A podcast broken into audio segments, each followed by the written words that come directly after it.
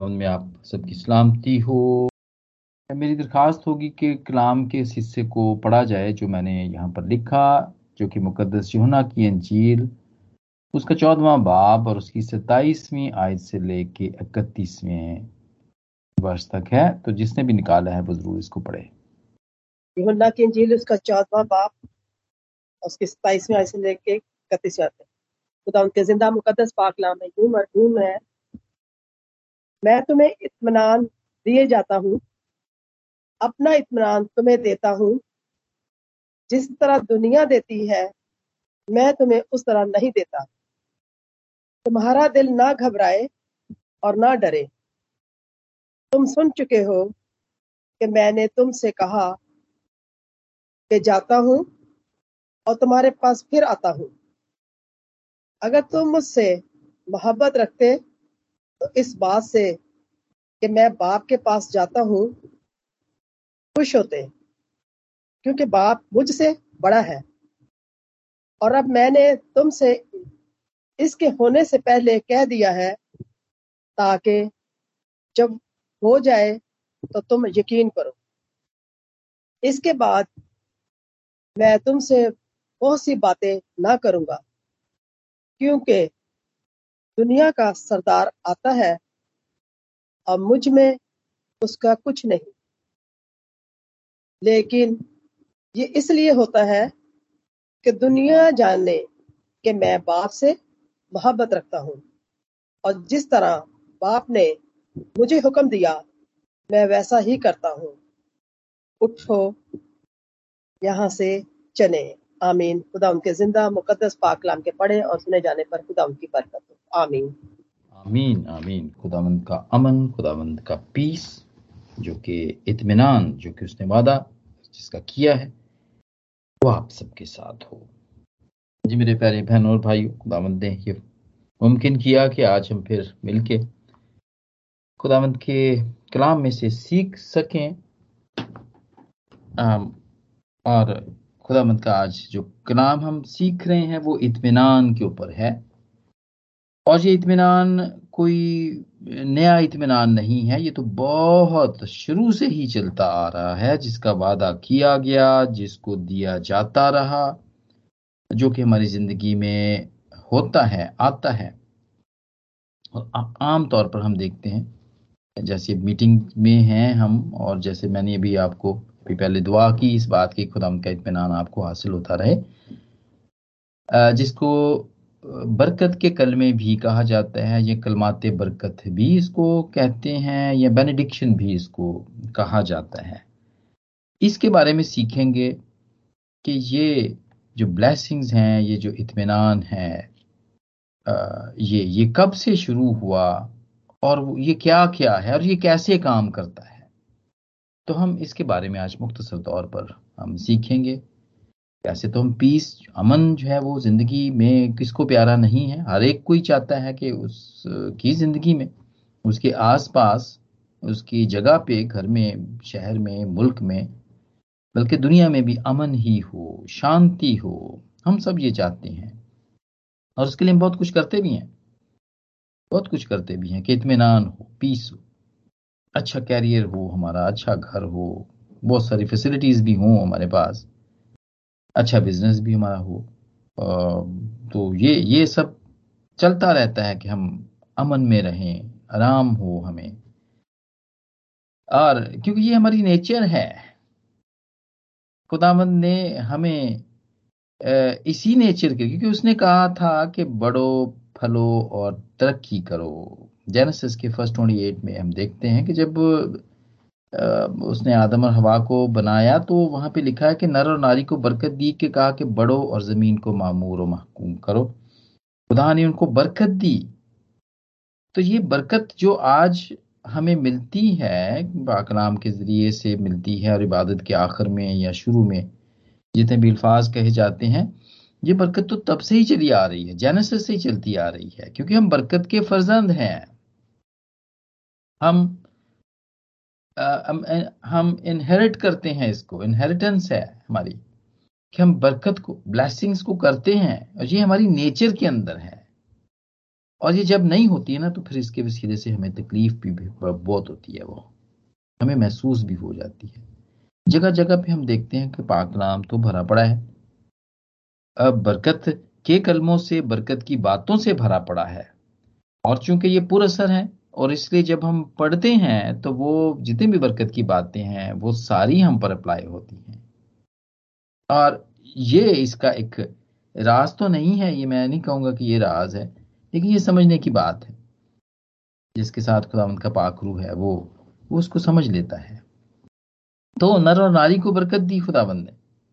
और फिर हम देखते हैं कि हज़रत नू को बरकत दी। जब तूफ़ान खत्म हुआ और जब वो बाहर निकले तो जेनेसिस नाइन की वन में उसके और बेटों को भी यही वाली बरकत दी जो जो उन्होंने नर और नारी को दी थी कि बड़ो और ज़मीन को मामूर करो। ये ये बरकत है खुदाम की तरफ़ से। और खुदामंद चाहता है कि हम बाबरकत हों। हम भी चाहते हैं हमारे पासबान भी चाहते हैं। हमारे आ, जितने भी हमारे रूहानी पेशवा हैं, बिशप साहबान हैं, पास्टर साहबान हैं पादी साहबान हैं, वो सब हम उनको बुलाते हैं घरों में बुलाते हैं, घरों में दुआ होती है, घर घर के अंदर बरकत हम चाहते हैं, या कोई काम करना शुरू करते हैं, या कोई बच्चा पढ़ाई के लिए जाता है, या हम किसी काम के लिए भी, जॉब्स के लिए बाहर जाते हैं तो हम पादी साहब, हमें ये होता है कि यार पादी साहब से दुआ करवा रहे हैं यार जाने से पहले। यहाँ पर भी बहुत हमारी इस जमात के अंदर भी बहुत सारे हैं जो कि दुआ करने वाले हैं। हम इनसे भी दुआ कराती हैं। क्यों? इसलिए कि ब्लेसिंग्स हों। हम ऐसे ही ना चले जाएँ। और ये इसलिए है कि हमारा आसमानी बाप भी यही चाहता है। और उसने बाप इब्राहिम को भी बरकत दी। अब्राहमिक ब्लेसिंग्स जिसको हम कहते हैं। और ये इसको प्रॉस्पेरिटी की बरकत भी कहते हैं कि ये प्रॉस्पेरिटी के लिए ये ये है। ये जेनेसिस के ट्वेल्व और वन और थ्री के अंदर है। कि खुदावन ने उसको बरकत दी, उसको कहा था, जो तुझे बरकत देगा ना, उसे मैं बरकत दूँगा। और उसको ये भी कहा था कि तेरे वसीले से बाकी अकवाम, दुनिया की जितनी भी कौमें हैं, वो बरकत पाएँगी। वो बरकत पाएँगी। और हम देखते हैं फिर याकूब को फिर आ, उसको बरकत दी। उसको बरकत मिली। उसको खुदा ने डायरेक्ट बरकत दी। और इसी तरह और चलते चलते इसी तरह ये बरकत चल रही है शुरू से ही चल रही है। और ये इसी तरह चलती चलती हमारे तक पहुँची है और ये बरकत इसी तरह चलते ही रहना है इसने। जब तक खुदा ने आ नहीं जाना। और हम देखते हैं एक और हम अस्तिशना के ट्वेंटी एट के अंदर देखते हैं कि वहाँ पे इस बात का वादा किया गया है। दूसरी आयत के अंदर लिखा के अट्ठाईस की दूसरी आयत के अंदर लिखा कि अगर तू खुदामंद अपने खुदा की बात सुने तो ये सब बरकतें तुझ पर नाजिल होंगी और तुझे मिलेंगी।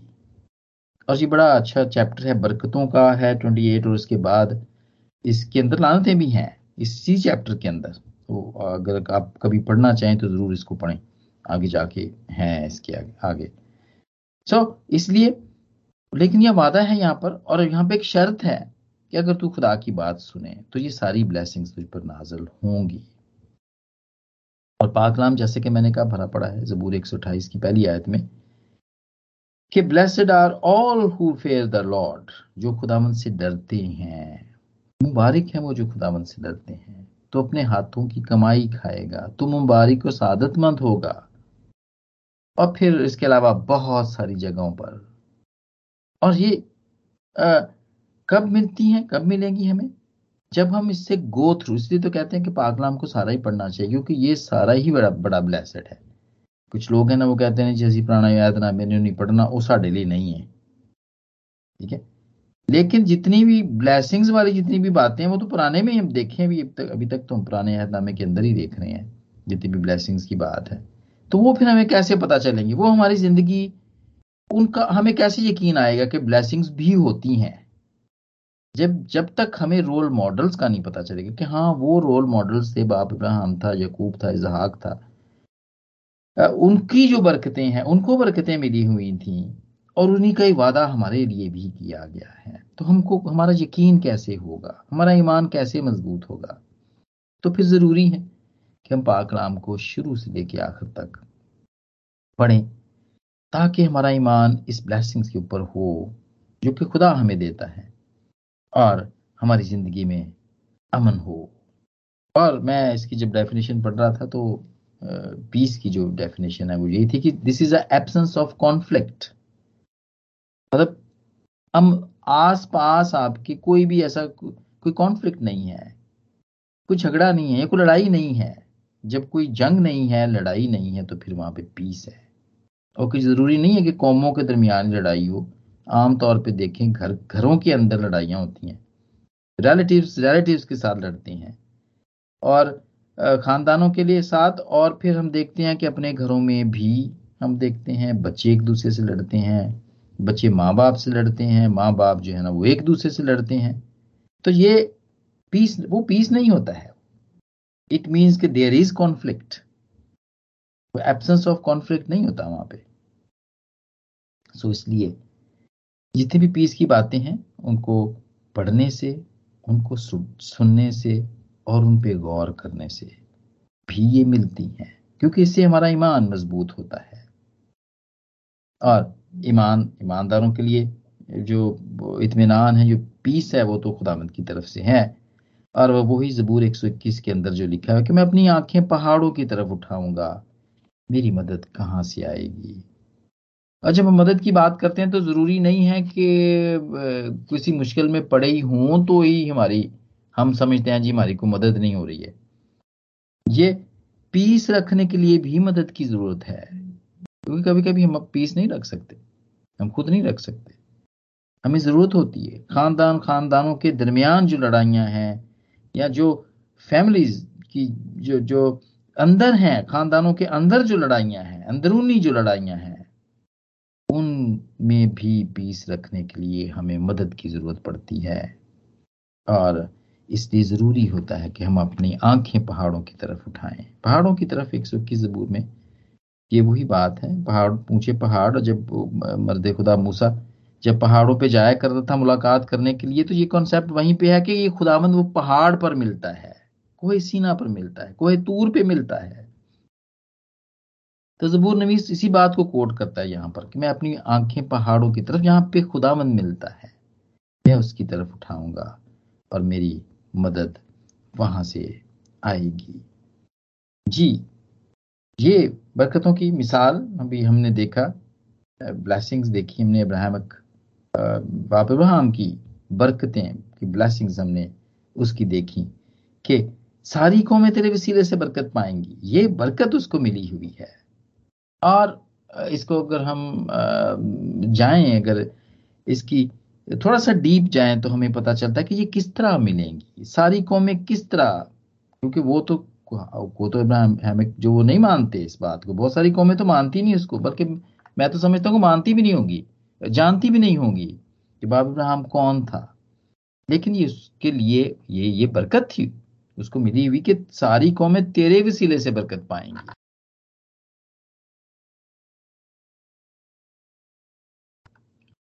जी मेरे प्यारे बहनों और भाइयों, कैसे पाएँगी? क्योंकि बाप इब्राहिम इससे अबर निकला है, अबर, अबरानी अबरानी लोग और अबरानी लोग आपको पता है इसराइली लोग हैं और वहाँ से खुदा यसु मसीह निकले हैं। एंड थ्रू जीसस क्राइस्ट सारी कौमें जीसस क्राइस्ट के वसीले से बरकत पाएँगी। ये जितनी बरकत है, वो जीसस में आके पूरी यहाँ पे होती है। ये प्रोफेसी आप भी कह सकते हैं शायद को कि सारी कौमें तेरे वसीले से बरकत पाएँगी। और बिल्कुल ऐसा ही हो रहा है।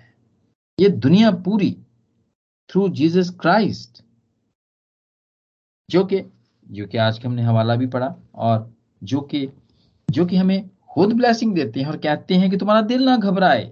तुम खुदा पर ईमान रखते हो मुझ पर भी ईमान रखो। ये आ, ये उसकी मैं समझता हूँ कि ये ये ये वो जो कहने वाला है, जो ब्लेसिंग्स जो देता है, वो खुदा मुझे देता है, क्योंकि वो मंबा है। ब्लेसिंग का मंबा है। जॉन 14:27 के अंदर, जैसा कि अभी पढ़ा भी गया, कि मैं तुम्हें इत्मीनान दिए जाता हूँ, अपना इत्मीनान तुम्हें देता हूँ। और जिस तरह दुनिया देती है, मैं तुम्हें इस तरह नहीं देता। तुम्हारा दिल ना घबराए, ना डरे। जिस तरह दुनिया देती है, मैं तुम्हें इस तरह नहीं देता। दुनिया टेम्परेरी इतमान देती है। एक बड़ी एक अच्छी बात किसी बुज़ुर्ग ने कही कही कि आप एक बड़ा कीमती बेड उसके ऊपर बड़ा ही कंफर्टेबल मैट्रस तो ले सकते हैं, लेकिन को ज़रूरी नहीं है कि आपको उसके ऊपर नींद भी जो है वो बहुत अच्छी आए। या आप बहुत अच्छा सोफा भी ले सकते हैं, घर के अंदर बहुत सारी और कंफर्टेबल चीज़ें भी ले सकते हैं, लेकिन ज़रूरी नहीं है। कि आप उसके ऊपर कंफर्टेबली बैठे भी, बैठ सकें या उसके ऊपर बैठ भी सकें। ठीक है? अब कई लोगों को आप देखिए, उनको प्रॉब्लम होता है, बैठने का प्रॉब्लम होता है। कहते हैं जी, हम खड़े हो सकते हैं या हम लेट सकते हैं? We had a very bad back यानी उनको बैक का प्रॉब्लम दर्द होती है। उनको वो बैठ नहीं सकते हैं। तो फिर इतने कीमती सोफे का कंफर्टेबल सोफे का तो कोई फ़ायदा ना ना हुआ। जब उस उस पर उन्होंने बैठ ही नहीं सकना। तो ब्लेसिंग्स तो ना ना हुई फिर उसके लिए। वो इस तरह की और बहुत सारी मिसालें हम देखते हैं कि ये अमन और ये सुकून और ये इतमान जो देने वाला है, वो यस्सु है, जिसका वादा बाप इब्राहिम से किया गया था कि सारी कौमें तेरे वसीले से बरकत पाएँगी और बहुत सारी कौमें आ रही हैं। खुदामद की तरफ़ आ रही हैं खुदाम यस्सु को जान रही हैं, उसको मान भी रही हैं, और उनको वो इतमान मिल रहा है, जो कि दुनिया ने उन्हें नहीं दिया था, जो कि टेम्परेरी था, जो कि जो कि देर तक रहने वाला नहीं था सुकून, जो कि दुनिया दे रही थी। इसलिए तो खुदा ने यहाँ पे कहा कि मैं तुम्हें वैसा इतमान नहीं देता जैसा दुनिया देती है, बल्कि मैं तुम्हें वो इतमान देता हूँ जो हमेशा तक का है। ये मेरे प्यारे बहनों और भाइयों हम यहाँ पर आ, देखते हैं बाप इब्राहम क्यों बरकत दी गई और फिर इसकी मिसाल जो खुदाम यीशु मसीह की प्रोफेसी में कही गई और उसको जाके ग्लेशियन थ्री फोर्टीन में भी कहा गया। गलतियों के तीसरे बाप की चौदहवीं आयत में पारूस रसूल ने भी लिखा ताकि मसीह यसु में अब्राहम की बरकत गैर कौमों तक भी पहुँचे और हम ईमान के वसीले से उस रूह को हासिल करें जिसका वादा हुआ है। ये उसने कोट किया है वहाँ पर जाके, गलतियों के तीसरे बाप की चौदहवीं आयत में, कि ये किस तरह खुदा यसु के वसीले से मिली। सारी दुनिया को मिलती है और वो मिलती है पाखरू के वसीले से। क्योंकि खुदाम यसु है जो पाखरू देने वाला है, ये उसका रूह है, जो कि देता है और हमें इसके वसीले से इतमान मिलता है, जो कि हमेशा हमारे साथ रहता है, जो कि अब तक हमारे साथ रहता है। अब्राहम की बरकतें हमने देखी यीशु के वसीले से। और इसी तरह हम देखते हैं ब्लैसिंग्स ऑफ़ मोजेस मूसा की ब्लैसिंग्स उसको और वो उसको मिली थी और उसको कहा गया था कि तूने जमायत को देनी है, बनी इसराइल, जो के सफ़र के अंदर थे। खुदाबंद ने उसे हुक्म किया कि तू हारून और उसके बेटों को कह। अस्तिशना के बत्तीसवें बाप बाप के अंदर हम देखते हैं और गिनती के अंदर भी हम इसको देखते हैं। लेकिन पहले हम इसकी देखते हैं, मूसा की बरकत देखते हैं। बत्तीसवें बाप इस्तिशना की बत्तीसवें बाप की पहली आयत में जबकि वो वफात पाने को था तो उसने इसराइल के कबीलों को बरकत दी। और उसको कहा कि, मुबारक है तू इसराइल, तू खुदावंद की बचाई हुई कौम है, सो कौन तेरी मानद है? वो ही तेरी मदद, वो ही तेरी मदद की सफ़र और तेरी जाहो जलाल की तलवार है। और तेरे दुश्मन तेरे मती होंगे और तू उनके ऊँचे मकामों को पामाल करेगा। ये पहले, ये मरने से पहले उसने सारी कौम को बरकत दी। और जो इससे पहले उसने हारून और उसके बेटों से कही थी कि तू जमायत को बरकत दिया करना इसलिए कि वो काहिन की खिदमत किया करते थे। और ये बरकत देना ये, ये जैसे कि मैंने कहा कि ये ये काहिनों का काम है। और वो जो खुदामंद के जितने भी काम हैं जो खुदामंद चुना होता है कि तुम मेरे काम करो जो खुदामंद के लिए मखसूस है जी उनका काम है बरकत देना। तो वो दिया करते थे। और वो क्या बरकत थी? गिनती के छठे बाप की चौबीसवीं आयत में है कि खुदावंद तुझे बरकत दे और महफूज रखे। खुदावंद अपना चेहरा तुझ पर जलवागर फरमाए और तुझ पर मेहरबान रहे। खुदावंद अपना चेहरा तेरी तरफ़ मतवजो करे और तुझे सलामती बख्शे। और मैं बहुत सारी मीटिंग्स के अंदर, बहुत सारे चर्चेस के अंदर ये बरकत आज भी दी जाती है। आज भी दी जाती है। और जब मुझे इस बात का पता चला कि ये तो हज़ारों साल पहले की बरकत है जो कि काहिनी बरकत कहलाती है, जो कि हारून और उसके बेटे दिया करते थे और वो ही बरकत खुदावंद के पाक कलाम में से आज भी हमारे पास्टर साहबान, हमारे बिशप साहबान, हमारे पादी साहबान देते हैं। तो ये तब अगर उस जमात को इतनी बरकत मिली कि वो आज तक कायम है और आज तक दुनिया की नंबर वन कौम है वो। तो फिर हमें, हम पे क्यों नहीं असर करेगी? गिनती के छठे बाप की चौबीसवीं आयत कि खुदामंद तुझे बरकत दे और महफूज रखे, और खुदामंद अपना चेहरा तुझ पर जलवागर फरमाए, तुझ पर मेहरबान रहे। ये ज़रूर आपने भी ये बरकत ली होगी। अगर आप इस पर थोड़ा सा गौर करें, याद करें तो ज़रूर आपका, आपको इस बात का पता चलेगा। और ये, चूँकि ये काहिनी काम है, वो जो अनॉइंट किए हुए हैं क्योंकि जिसको बरकत मिली है, वो ही आगे दे सकता है ना। जिसके पास बरकत नहीं है, वो कैसे आगे दे सकता है? हर कोई तो नहीं उठ के दे सकता ना। तो इसलिए हम ये देखते हैं कि ये बरकत इस तरह चलती चलती हमारे ज़माने तक भी इसी तरह पहुँची और ये बिल्कुल पालूस रसूल भी अपने खतों में, जो वो शुरू ही करता है तो वो ब्लैसिंग से शुरू करता है और जो ख़त्म भी करता है तो वो इसी तरह ब्लेसिंग से ही ख़त्म करता है इस तरह पतरस भी करता है इस तरह जॉन भी करता है वो इसी तरह करता है।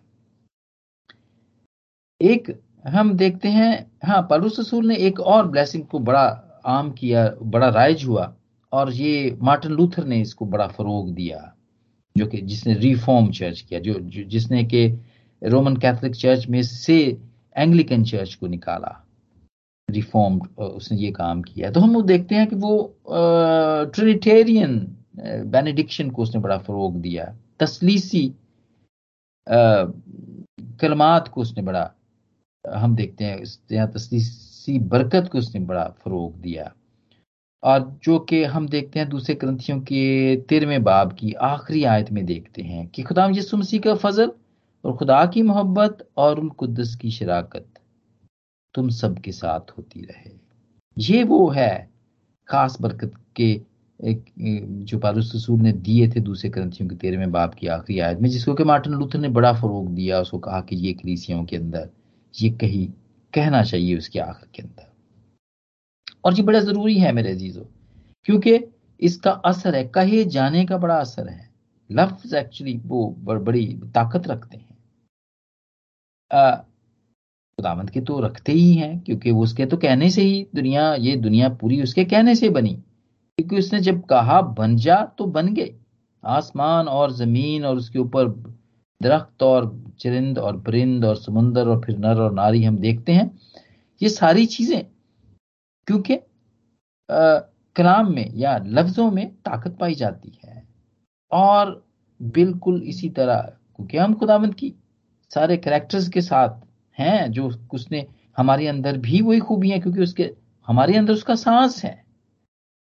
और जब हम भी वो अदा करते हैं, अगर हम बरकत के लिए करते हैं तो बरकत जाती है। और अगर हम लानत के लिए करते हैं तो फिर लानत भी जाती है। क्योंकि ये ये भी है। ये भी दुनिया के अंदर, लानत भी दुनिया के अंदर है। और आपकी ने वो, गिनती के बाईसवें बाप की जो कहानी है, बलाम की और बलक की, जो कि बलाम बादशाह बलक को बुलाता है कि बनी इसराइल आ रहा है, वो बहुत बड़े अम्बुआ के साथ आ रहे हैं और आप तो उसको तो उस पर लानत कर।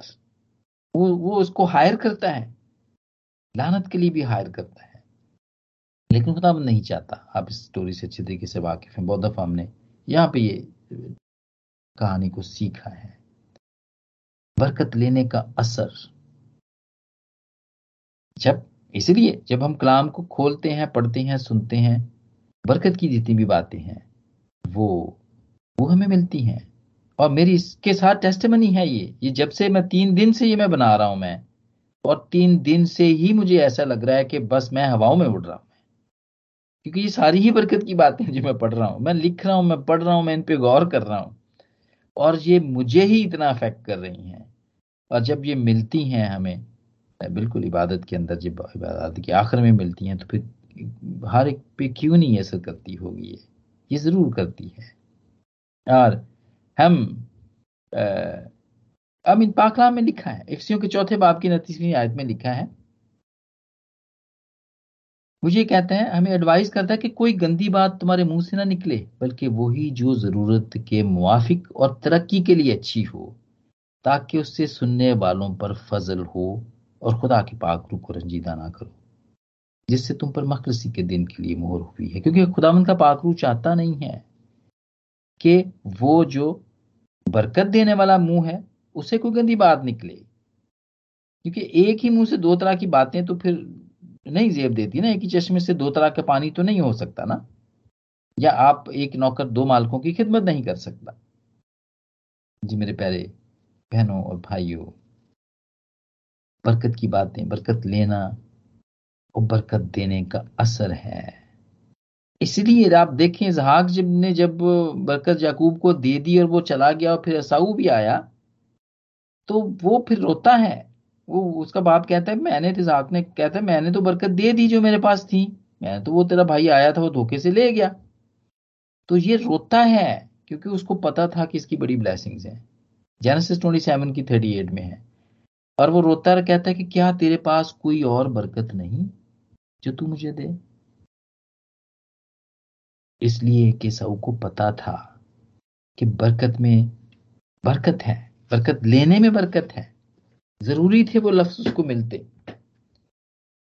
पर इमसाल की किसमें बाप की आठवीं आदमी है कि मौत और ज़िंदगी ज़ुबान के काबू में है। जो उसे दोस्त रखता है, उसका फल खाता है।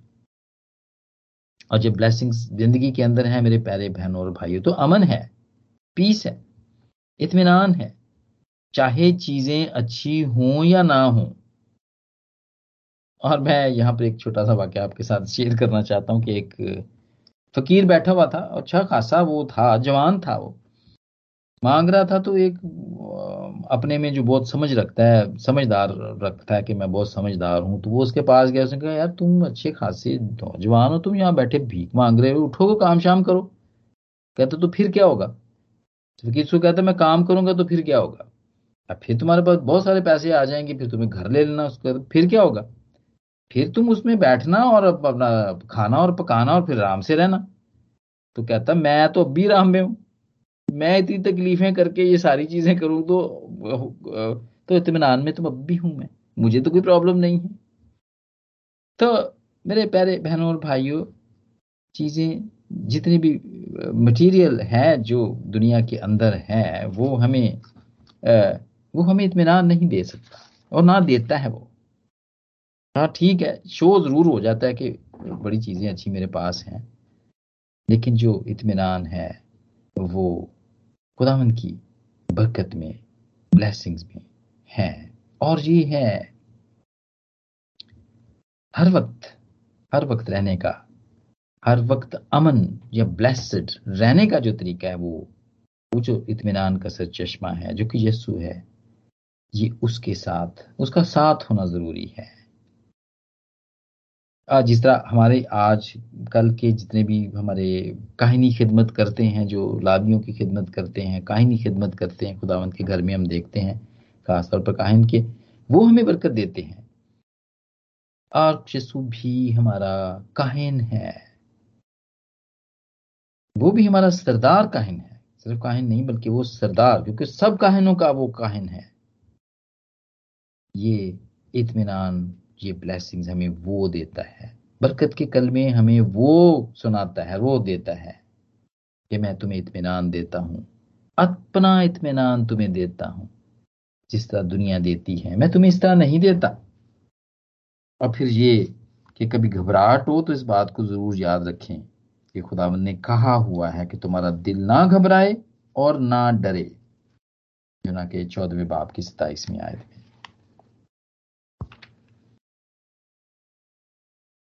जी उसके मानने वाले लोग बरकत पाते हैं। जी खुदावंद का इंतज़ाम है। आ, मैं जब इसको मैं तैयार कर रहा था तो मैंने इस बात के लिए इस बात को मैंने देखा कि जो ब्लेसड लोग हैं वो तो अगर बड़े आजकल जैसे कि पहले तो पाकिस्तान के अंदर बड़ी और इंडिया के अंदर गर्मी बहुत पड़ रही थी पहले। और फिर उसके बाद भी बारिशों का सिलसिला शुरू हुआ है तो फिर बारिशें भी बहुत इंटेंस हैं मैंने तो सुना है थो, थोड़ी तस्वीरें भी आती हैं व्हाट्सएप पे कोई ना कोई शेयर करता रहता है। तो इट वॉज़ वेरी इंटेंस के बड़े जो है तबाह करने वाले सैलाब आए हुए हैं इंडिया और पाकिस्तान के अंदर। एक ही जैसा वक्त है देखें जो ईमान रखते हैं जो ब्लेसड हैं उनके ऊपर भी वो भी इस वक्त से गुजर रहे हैं। जो नहीं रखते, वो भी इस वक्त से गुजर रहे हैं। और वाइस बड़ी अच्छी तरीके से बात करता है इस बात के ऊपर। वाइस के तीसरे बाप की उन्नीसवीं आयत में कि वक्त की बात करता है कि एक ही जैसा वक्त हर एक पर आता है। हैवान पर हो या इंसान पर हो, शरीर पर या रास्तबाज पर। क्योंकि वो कहता है, जिस तरह एक मरता है, दूसरा भी। और हैवान भी मरता है, इंसान भी मरता है। क्योंकि दोनों में एक ही तरह का सांस है। और इंसान को हैवान पर कुछ फोकियत नहीं, क्योंकि सब बतलान है। सबके सब एक ही जगह पर जाते हैं, यानी खाक में जाते हैं। लेकिन होता क्या है? दिल नहीं घबराता। ईमानदार का। हालात तो एक जैसे ही होंगे। जो दुनिया में आते हैं, अगर जो जंग में अभी लोग हैं, जैसे कि जंग भी लगी हुई है, वो भी मुश्किल में है। लेकिन दिल नहीं घबराता। इतमान होता है। डर नहीं लगता है। और दुनिया तो इस बात को नहीं जानती, लेकिन मसीही तरीका या रिवाज उन्होंने इसको कर लिया हुआ है अडॉप्ट कर लिया हुआ है। दुनिया के बहुत सारे लोग आप देखेंगे, वो मसीही नहीं भी है ना तो आप उनसे पूछेंगे ना कि हाउ आज यू तो वो कहेंगे आई एम वेरी ब्लेसड या ब्लेसिंग्स या वो सलाम की जगह वो ब्लैसिंग्स लिख देंगे। उनको पता ही नहीं होता कि ब्लेसिंग्स है क्या, इसका मतलब क्या है। जी, इसका मतलब है बचाया हुआ वेल प्रोटेक्टेड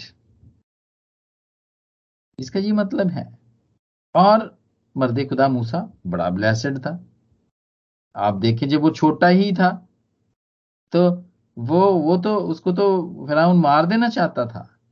लेकिन वो बचाया गया। पानी की में वो टोकरी में रख के उसकी छोटी बहन उसको पानी में बहाती, उसकी माँ उसको पानी में बहाती। वो बच जाता है। वो बचाया हुआ था। ही वॉज़ ब्लेसड दाऊद बड़ा ब्लेसड था। जाति जूलियत से बचता है। साउल से बचता है, अपने बेटे अभी सलूम से बचता है वो। ही वॉज़ वेरी ब्लेसड हम देखते हैं, बचा हुआ ब्लेसड है।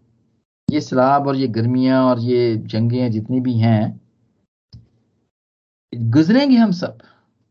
ईमानदार भी गुजरेंगे। लेकिन अगर हम ब्लेसड हैं तो फिर बचाए हुए हैं। फिर बचेंगे भी। बनी साइल को देखें। मौत के फरिश्ते से बचते हैं जब वो मिस्र को छोड़ के जा रहे थे।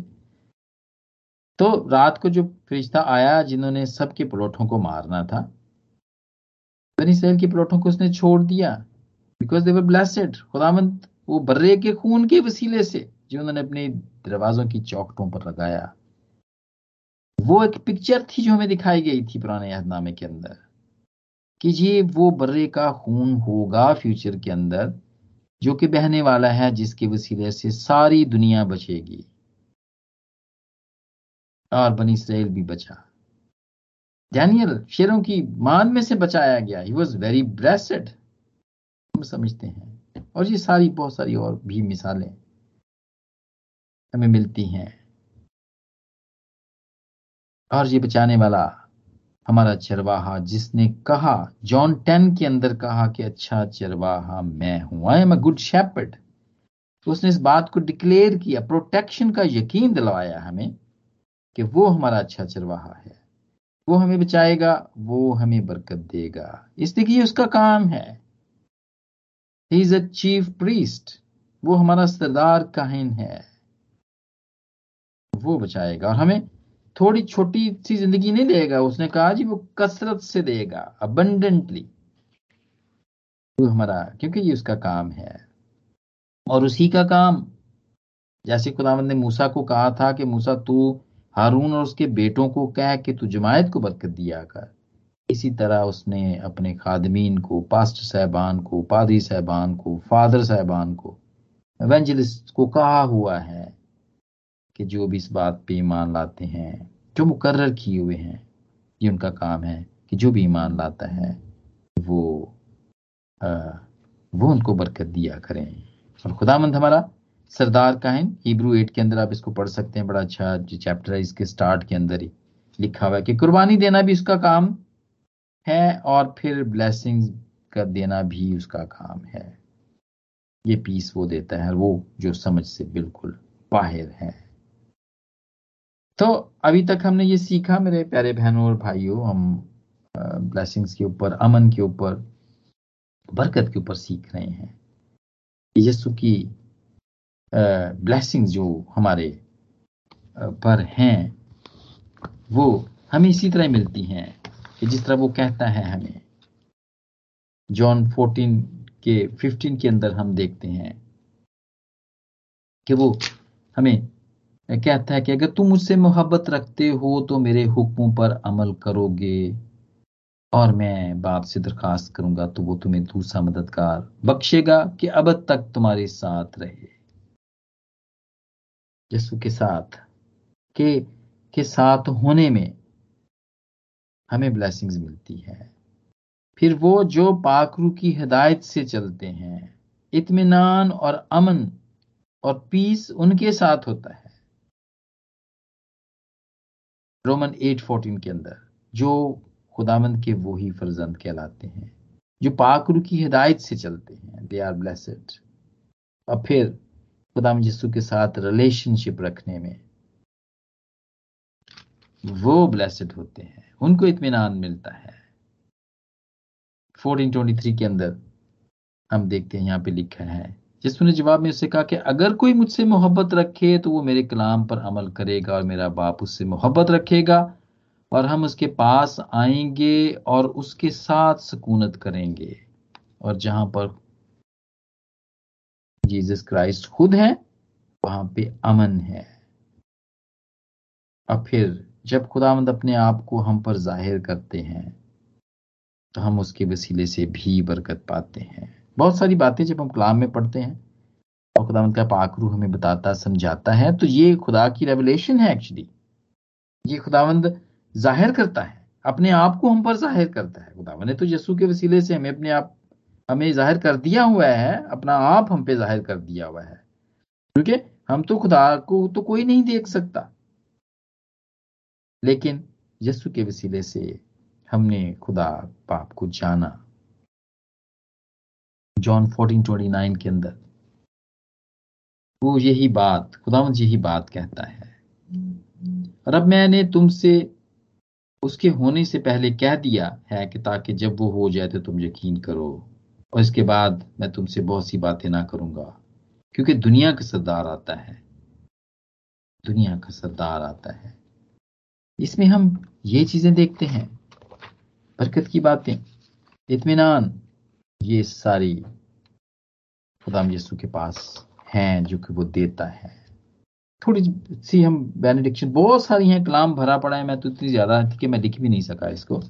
लेकिन हम जि, अभी मैं जितने भी पढ़ूँगा आप ज़रूर इनको किसी ना किसी इबादत के अंदर आपने मीटिंग के अंदर इसको ज़रूर सुना होगा। तो हम थोड़ा सा वो रिव्यू करेंगे जैसा कि मैंने पहले कहा कि बरकत के जो कलमे जो दिए जाते थे, जमायत को, या छोटी सी जमात या बड़ी हो, या चंद लोग हो, उनको दिए जाते थे। वो, हम देखते हैं गिनती के छठे बाब की चौबीसवीं आयत में, हम इस बरकत के कलमे को सुनते हैं कि, खुदावंद तुझे बरकत दे और तुझे महफूज रखे। खुदावंद अपना चेहरा तुझ पर जलवागर फरमाए और तुझ पर मेहरबान हो। खुदावंद अपना चेहरा तेरी तरफ़ मतवजो करे और तुझे सलामती बख्शे। ये एक बरकत का कलमा है।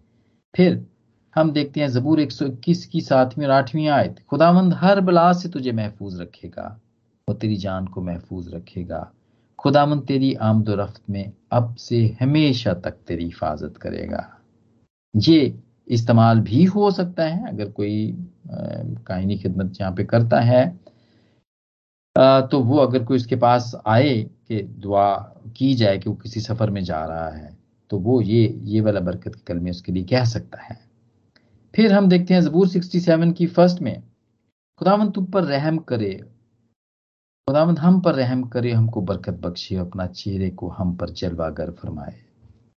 ये जो बार बार हम चेहरे की बात कर रहे हैं even though this is a prophecy for Jesus Christ खुदामत खुदा बाप को तो किसी ने नहीं देखा, ना ही को देख सकता है। इवन कि मूसा ने भी नहीं देखा था उसको, देख भी नहीं सकता था।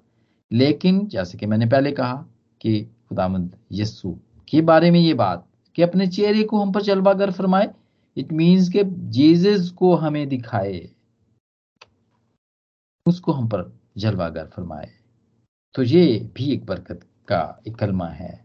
और फिर जबूर 90 की 17 में है, है कि और रब हमारे खुदा का कर्म हम पर साया करे और हमारे हाथों के काम को हमारे लिए क्याम बख्शे हाँ हमारे हाथों के काम को क्याम बख्श दे एक ये कलमा है। फिर एक और, जबूर 115 की 14 आयत में है कि खुदावन तुमको बढ़ाए, तुमको और तुम्हारी औलाद को। तुम खुदावन की तरफ़ से मुबारक हो, जिसने आसमान और ज़मीन को बनाया। फिर इसी तरह जबूर में बहुत सारे बरकत की बातें हैं। और यह है एक सौ चौतीस जबूर वन थर्टी फोर की थ्री में खुदावंत जिसने आसमान और ज़मीन को बनाया सैन में से तुझे बरकत बख्शे। कितना खूबसूरत बरकत का कलमा है ये। और फिर आ, हम इसी तरह देखते हैं लेटर्स के अंदर भी। जैसे कि मैंने कहा पारूस रसूल है पतरस है यहुन्ना है। वो जितने भी खत लिखते हैं उसके शुरू में या आखिर में वो ज़रूर बरकत की बातें कहते हैं। फिलिपियों के चौथे बाप की छठी आयत में किसी बात की फ़िक्र ना करो। बल्कि हर एक बात में तुम्हारी दरखास्तें, दुआ और मिन्नत के वसीले से शुक्रगुजारी के साथ खुदा के सामने पेश की जाएँ तो खुदा का इतमान जो समझ से बिल्कुल बाहर है, तुम्हारे दिलों और ख्यालों को मसीह यस्सु में महफूज रखेगा। ये एक बरकत की बात है, एक बरकत का कलमा है। और फिर थसलानिकियों के दूसरे खत की तीसरे बाब की सोलहवीं आयत में, अब खुदावन जो इतमान का चश्मा है, आप ही तुमको हमेशा और हर तरह से इत्मीनान बख्शे। खुदावन तुम सबके साथ रहे। और फिर पहला पत्र पांचवी बाब छठी आयत, बस खुदा के कभी हाथ के नीचे फरोतनी से रहो, ताकि वो तुम्हें वक्त पर सर बुलंद करे। और फिर चौदहवीं आयत में है, तुम सबको जो मसीह में हो इतमान हासिल होता रहे। और दूसरा पत्रस पहला बाप पहली आयत, वो अपने आप को ये कहता है क्षमा उन पत्रस की तरफ़ से, वो देता है वो, अपनी तरफ़ से बरकत देता है, बरकत के कलमे कहता है कि इन लोगों के नाम जिन्होंने हमारे खुदा और मनजी यसु मसीह के रास्तबाजी में हमारा सा कीमती ईमान पाया है। खुदा और हमारे खुदा मजस्सू की पहचान के सबब से फजल और इतमान तुम्हें ज़्यादा हासिल होता रहे। यहाँ पे दो चीज़ें हम देखते हैं। फजल की बात भी हम देख रहे हैं यहाँ पर और इतमान की, यानी कि ब्लेसिंग्स की बात भी देख रहे हैं। और यहाँ से एक और भी हमारे सीखने की बात यह है कि फजल जो कि ग्रेस है, इसके बगैर ब्लेसिंग नहीं है। ठीक है? ऐसे हर एक के ऊपर हम अगर ब्लेसिंग दे भी दें, जो खुदा जिसु को नहीं भी मानता तो वो नहीं होगी उसके ऊपर ब्लेसिंग। तो ज़रूरी है कि उसके ऊपर फजल हुआ हो। और फजल देने वाला कौन है? वो यस्सु है। वो यस्सु को पहले जानता हो, इसलिए तो कहते हैं जो, इसलिए तो आमतौर पे आप देखें जितने भी दुआ करने वाले हैं, जब गैर कौम का कोई भी आता है ना, उसके दुआ करने के लिए तो इस बात का इकरार पहले कराता है कि यस्सु को नजात दहिंदा मानते हो, तुम उसको खुदा का बेटा मानते हो। अगर वो सारी चीज़ों को इकरार करता है, कहता है तो इट मीन्स कि फजल को देने वाले को जानता है वो। फिर उसके ऊपर, फिर उसको ब्लेसिंग्स दी जाती है। हम फजल के फर्जंद हैं। और मैं इसका मत्ती के दसवें बाब की ग्यारहवीं आयत में एक छोटा सा मैं आपको मिसाल दूँगा। खुदावंद और भी बहुत सारी मिसालें खुदावंद ने दी अपने शागिर्दों को। ये, वो बारह रसूलों का मिशन है वहाँ पे लिखा हुआ। और उसमें कहा गया था कि जिस घर में भी दाखिल हो, उसे दुआ खैर देना। अगर वो घर लायक हो तो तुम्हारा सलाम उसे पहुंचेगा। और अगर लायक ना हो तो तुम्हारा सलाम तुम पर फिर आएगा। यानी कि वहाँ पे अगर फर्जंद हैं, सलामती के फर्जंद हैं जो कि खुदामंद के फर्जंद हैं, जो कि फजल के हैं फजल के बानी को जो जानते हैं, जब उनके ऊपर बेनिडिक्शन दी जाएगी, बरकत के कलमे दिए जाएँगे, जब उनको ब्लेसिंग्स दी जाएँगी तो वो मिलेंगी। लेकिन अगर उनके ऊपर फजल नहीं हुआ, अगर वो फजल के मंबा को नहीं जानते हैं तो ज़रूरी है कि पहले उनकी मुलाकात कराई जाए, फजल के मंबा से, फिर उसके बाद उन्हें ब्लैसिंग दी जाए और वो उनके ऊपर ब्लैसिंग आएगी, होगी ब्लैसिंग क्योंकि ये सदियों से देखिए आप सदियों से जेनेसिस से ही हम देख रहे हैं। और ये वही जेनेसिस की ब्लेसिंग है कि आज हम यहाँ बैठे हुए हैं, जो कि नर और नारी को दी गई थी, कि ज़मीन पे बढ़ जाओ और फैल जाओ और तरक्की कर जाओ। वो फैले ही हैं तो हम आज यहाँ पे बैठे हुए हैं, उनके फैलने के वसीले से बैठे हुए हैं। और इबादत की ब्लैसिंग बड़ी ज़रूरी है। मैं ये बात को बहुत बचपन से ही मैं इस बात को मैं पहले ऑब्ज़र्व भी किया करता था। मैंने बड़े सारे लोगों को जो कि मैं तो खैर उस वक्त बच्चा ही था जब से मैंने होश संभाली है कि आखिरी गीत में बहुत सारे लोग चंदा डालते हैं और निकल जाते हैं। इबादत कुछ बेनेडिक्शन की वो इंतज़ार करते ही नहीं है, बरकत के कलमों का इंतज़ार करते ही नहीं उससे पहले चले जाते हैं। जी, सानू जी, काम ते जाना जी बड़ा ज़रूरी, दावत ते जाना सी जी शॉपिंग में जाना जी बड़ा ज़रूरी। वो भाई खास इबादत की जो पूरी, जो निचोड़ है सारी बातों का, वो तो बरकत के कलमों में पाया जाता है। तो अगर बरकत के कलमों तक कोई नहीं रुकता तो फिर बरकत कहाँ से मिलेगी इसे? बरकत नहीं मिलेगी, इसलिए मैं ज़रूर इस बात को मैंने सीखा है कि इबादत के आखिर तक रहना है। बरकत लेनी है ब्लेसिंग्स लेनी है, इसलिए कि वो हमारे लिए रखी हुई है। खुदावंद चाहता है ये खुदावंद की मर्ज़ी है और ये खुदावंद का इंतज़ाम है। आज भी हम यहाँ पर बैठे हैं। जितनी बातें भी हमने बड़े ही मुख्तसर तौर पर हमने जो रिव्यू की हैं वो, उनसे भी हमने यही सीखा है कि खुदावंद की मर्ज़ी है कि हम ब्लेसड हों, कि हमें सारी बरकतें मिले। और आज कलाम की सारी बरकतें जो आज हमने मुख्तर तौर पर सीखी हैं, इसके वसीले से खुदावंद हमको और भी बरकत दे। आमीन। ब्रदर आदिल ने बड़ी खूबसूरती से इस इतमान को हम तक पहुँचाया और खुदावन की वो बरकत जो हमारे लिए हैं, उनको एक्सप्लेन किया और हम खुदावन के खादिम के नहाय शुक्रगुजार हैं।